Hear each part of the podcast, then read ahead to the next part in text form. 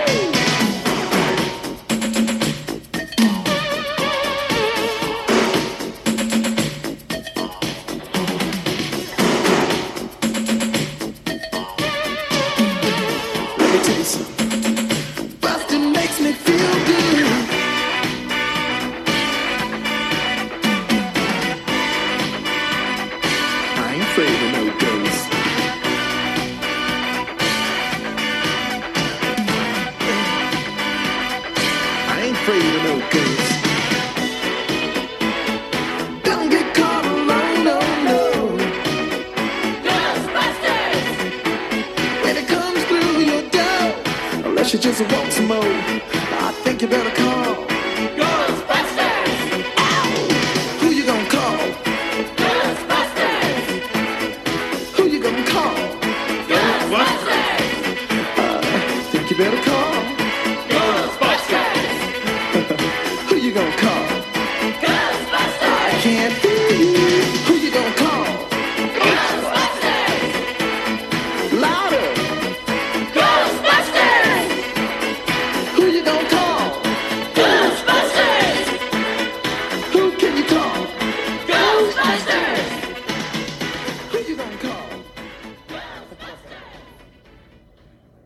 Well, hello, everybody. Welcome back to another edition of the Boneyard.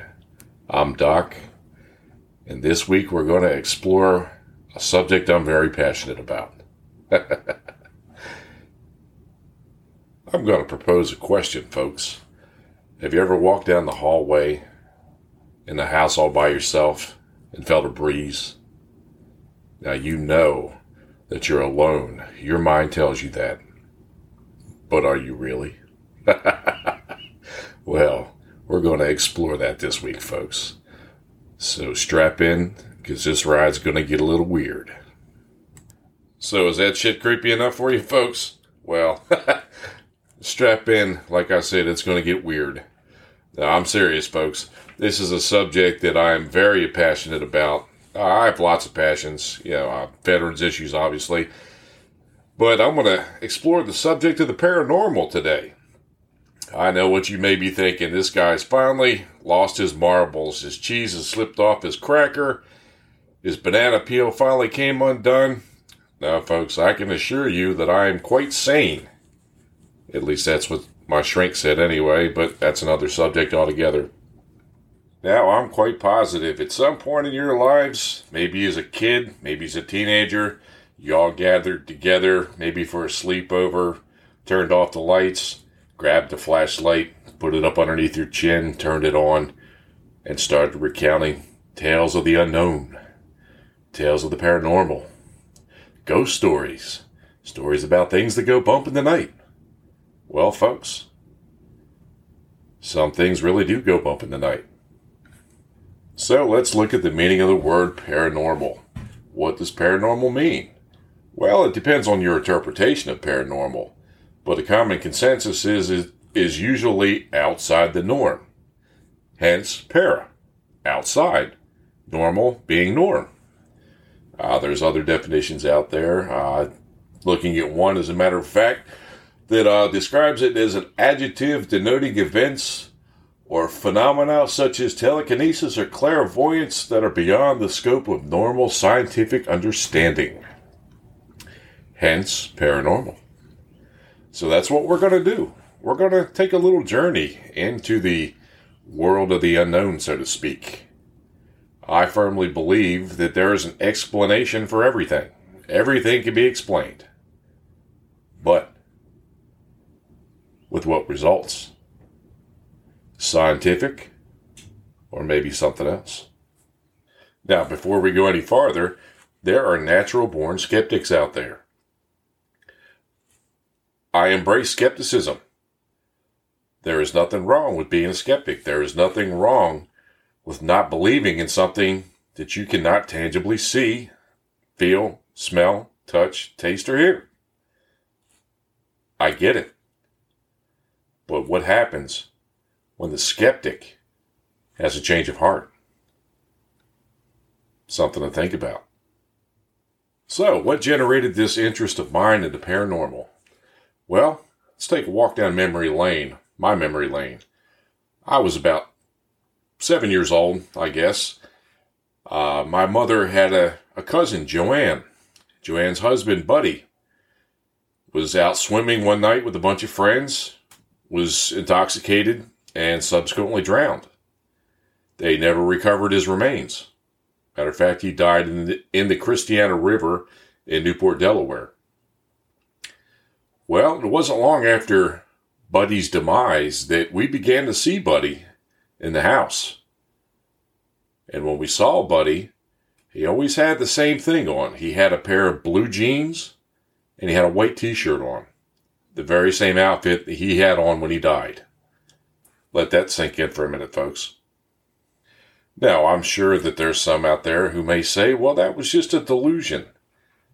Yes, if it was one individual, sure, I could see that. However, when more than one person sees the same thing at the same time, I think maybe there's something a little more to it than that. Uh, I don't believe in group psychosis, so to speak. So, was it Buddy? Could be. Joanne would babysit me when my mother worked late or she went out. And more than one occasion, we would sit in the living room watching TV and watch things come flying off the, the stairs. Now, when I say fly off the stairs, I mean propelled with force. Not falling down the stairs, but propelled with force. With no one around, with an unseen hand moving it. Folks, I'm not making this shit up. I was exposed to this at an early age, and throughout my life, I've had different experiences with the paranormal. Some good, some bad. Uh, starting in uh, 2005, not long after I came back from Iraq and was settled in my uh, brand new apartment, the occurrences started. My family has witnessed occurrences over the years. We've taken photos with visual light anomalies in them, streaks of light from a still camera, shadows, orbs. We've heard noises. We've heard knocking. We've heard scratching. We've heard footsteps. We've heard disembodied voices, which are voices loud enough for you to audibly hear without a recording device. We've been scratched, punched, pushed. So, the logical mind says it's not possible. But I submit, folks, it is possible. It did happen, and it continues to happen. And I'd like to take some time and explore that, if you don't mind. So I'm going to propose a quick question, folks. What happens to us when we die? Do we remain earthbound? Maybe sticking around to uh, finish unfinished business? Or do we move on somewhere to that uh, etheric plane. Well, let's check it out, see what happens. All right, gang. So, uh, what is this uh, thing called the etheric plane? Well, it's uh, best described as the fourth or higher subplane of the physical plane, or hyperplane. Uh, the lower three classes being the states of solid, liquid, and gaseous matter. So, uh, it's above that. And it is a term that was introduced back in the 19th century pertaining to a uh, philosophy called theosophy. T H E O S C O P H Y, theosophy. Uh, it is a belief that uh, that the knowledge of God may be achieved through higher spiritual ecstasy, direct intuition, or special individual relations. Hmm. Well, I don't know about all that, folks, but uh, I do believe that there is a plane that uh, that we cross over when we leave this physical realm. Now, you can call it basically whatever the hell you want to. Uh, you know, I'm, I'm not dead, so I can't answer that question. But uh, that's some of the common common knowledge and uh, common theory that's out there right now, folks. Now, having said that, as a uh, a witness to uh, paranormal events and also a uh, a student of parapsychology, psychology, and the paranormal, uh, I will say this: some of this stuff is open to interpretation, and uh, there's a lot of theories out there to explain why we experience what we experience. It's a lot of conjecture.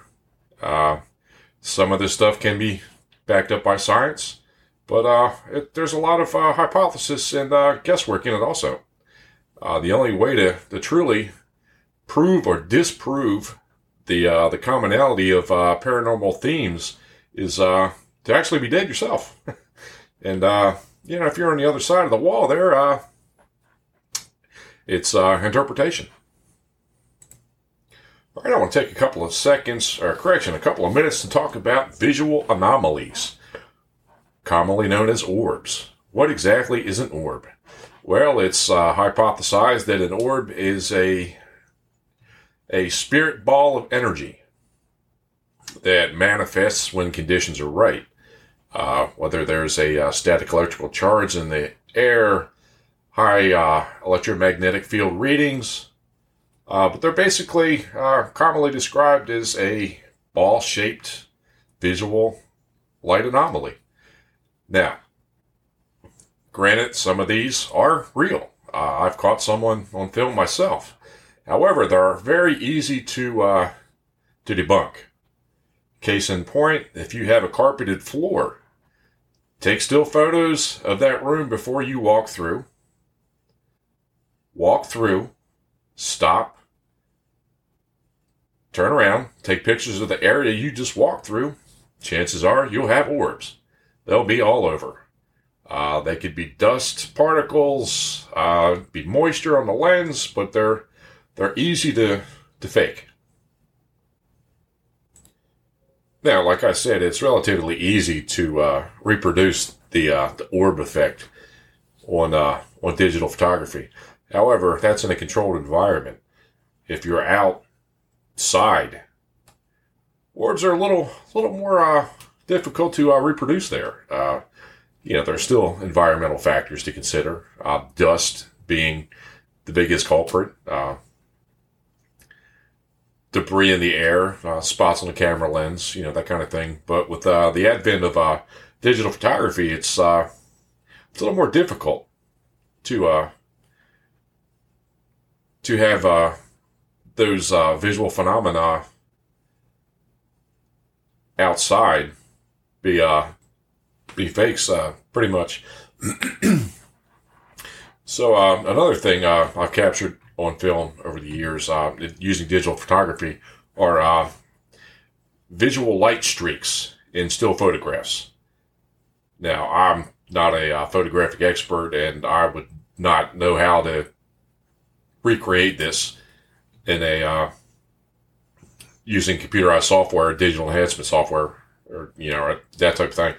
But uh, we have over the years caught streaks of light in still photographs, and we've taken a series of pictures there'll be nothing. There'll be an anomaly, and the picture immediate after, there's nothing.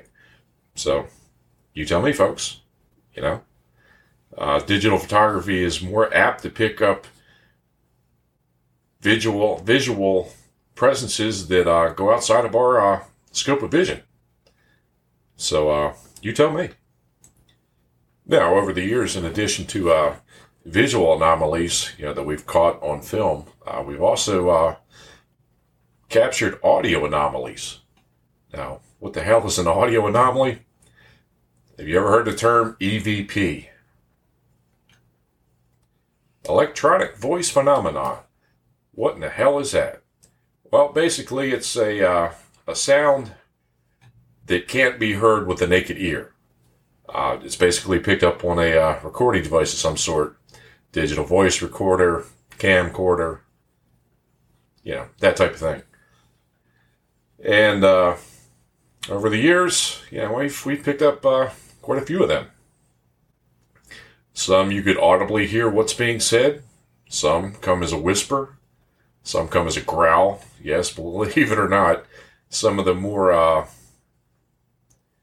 unlikable ones, so to speak, were uh, were pretty much uh, growls and uh, screams. You know that type of thing. Uh, I guess they were pretty much made to uh, to scare us uh, to some point or another. Uh, one thing I've always found interesting about EVPs or electronic voice phenomena is it goes outside the range of our hearing. And human hearing basically goes from uh, 20 hertz up to 20,000 hertz, somewhere within that that that spectrum. Uh, a lot of times, dogs, cats, can hear what we can't. Of course, their hearing is a lot more attuned to higher frequencies than ours, uh, basically from 20,000 hertz up to 60,000. So they can hear ultra high frequency sounds, whereas, you know, we can't. All right, somewhere, somehow, somebody came up with different classes of EVPs. And I don't know exactly who, where, when, why, how, or when this this uh, train of thought came around, but I'm just going to throw these out there, and uh, you guys can make up your own mind. A Class C is basically whispers unintelligible sounds that you just can't quite make out. Class B is the uh, the most common, and it basically pertains to a certain situation that you were investigating. Uh, if you answer a question, if you ask a question and get an answer, specific answer to that question, that's commonly referred to as a Class B EVP. Class A is more or less an intelligent response, but it's more than one word. Could be up to a sentence in varying degrees of length, but it's very clearly audible and easily discernible. Now, outside of EVPs are disembodied voices, and those you hear without the benefit of having a recording device present. Uh, you hear those just as you would any other ambient sound. Now, over the years, we've heard our names called, and no, I was not sleeping. No, I was not dreaming. Yes, I was fully awake. And as far as I can tell, I still have some marbles left. So, having been the only one in the house, hearing my uh, name Joseph called, clear as day, from another room. I get up, go in the other room, knowing that I'm the only one there, but I do it anyway, and just to uh, to prove that theory, I go in the room, there's nobody there. So yeah, uh, disembodied voices had those happen quite a few times. Uh, not just personally, uh, family also has has heard their names called. Along with the uh, the voices, there are sightings of things. I'm going to call them things because uh, in the paranormal field, there's a common belief that it's either human or inhuman. Now, human is obviously pretty much self explanatory. Uh, those that were here that are no longer here in the physical form, obviously, uh, those that are inhuman, those that were never human to begin with, that have been around since the uh, the dawn of time, since the dawn of creation. Now, if you go in the church, you know that there's heaven, you know there's hell. You know that heaven is populated by angels, hell is populated by demons. Okay, what's the difference between the paranormal and the supernatural? Well, quite frankly, it's the origin of where these uh, these individuals come from. Uh, whether it be angelic or demonic slash satanic. Um, yes, folks, there are demons that walk this earth. They look for the weak. They look to uh, to cause and raise hell, folks. Uh, I'm sure you're all familiar with a a movie that came out, uh, William Peter Blatty's uh, The Exorcist, back in I think it was 73, 75, something like that. Uh, yeah, that that raised a few eyebrows, folks. Uh, it is real. It is 100% real. Uh, there have been numerous media covered events uh, over the years. Uh, the DeFeo murders in Amityville, New York. And I think it was 1975 or 77, I do believe, when uh, Ronald DeFeo uh, said that the devil made him kill his whole family. And that was his defense. Uh, that sparked the best selling book and movie, The Amityville Horror. The uh, George and Kathy Lutz story of uh, 112 Ocean Avenue in uh, Amityville, New York. So, yes, it is my firm belief that angels and demons are real. And I'm going to propose this quick question How can there be good without evil? Is not evil the antithesis of good? Need I say more? Uh, another movie that comes to mind, which is based on a true story, was uh, The Exorcism of Emily Rhodes. Correction, Emily Rose, R O S E. That was a uh, another one, and that literally scared the shit out of me. Uh, the Conjuring movies, based on the works of uh, Ed Lorraine Warren, psychic uh, investigators uh, who devoted their lives to uh, to prove that ghosts do exist. Hans Holzer, another one, who was a pioneer in the field of parapsychology back in the 60s, 70s, early 80s, all the way up to 2000. Uh, on any given night on the Travel Channel, you could tune into paranormal television, so to speak. Uh, there's a lot of different shows out with a lot of different points of view. Some are credible, some not, folks. Some are just uh, for the, I think for the entertainment benefit, for the uh, get your uh, hairs on the back of your neck stood up, just for the the tingle effect, so to speak. But yeah, all that stuff paints a uh, a unique picture of the world that we not only live in, but we're surrounded by, and quite frankly, uh, we come into contact all the time. We just don't realize it. All right, guys, I've taken your mind out, played with it, and put it back for almost a half hour now. So we're going to table this conversation for now, but I assure you there will be more coming up. I would just like to let everyone know that The Boneyard is a production of Whiskey 901 Productions, and it is copyrighted. Until next time, folks, nothing but the bare bones. Love you. Bye.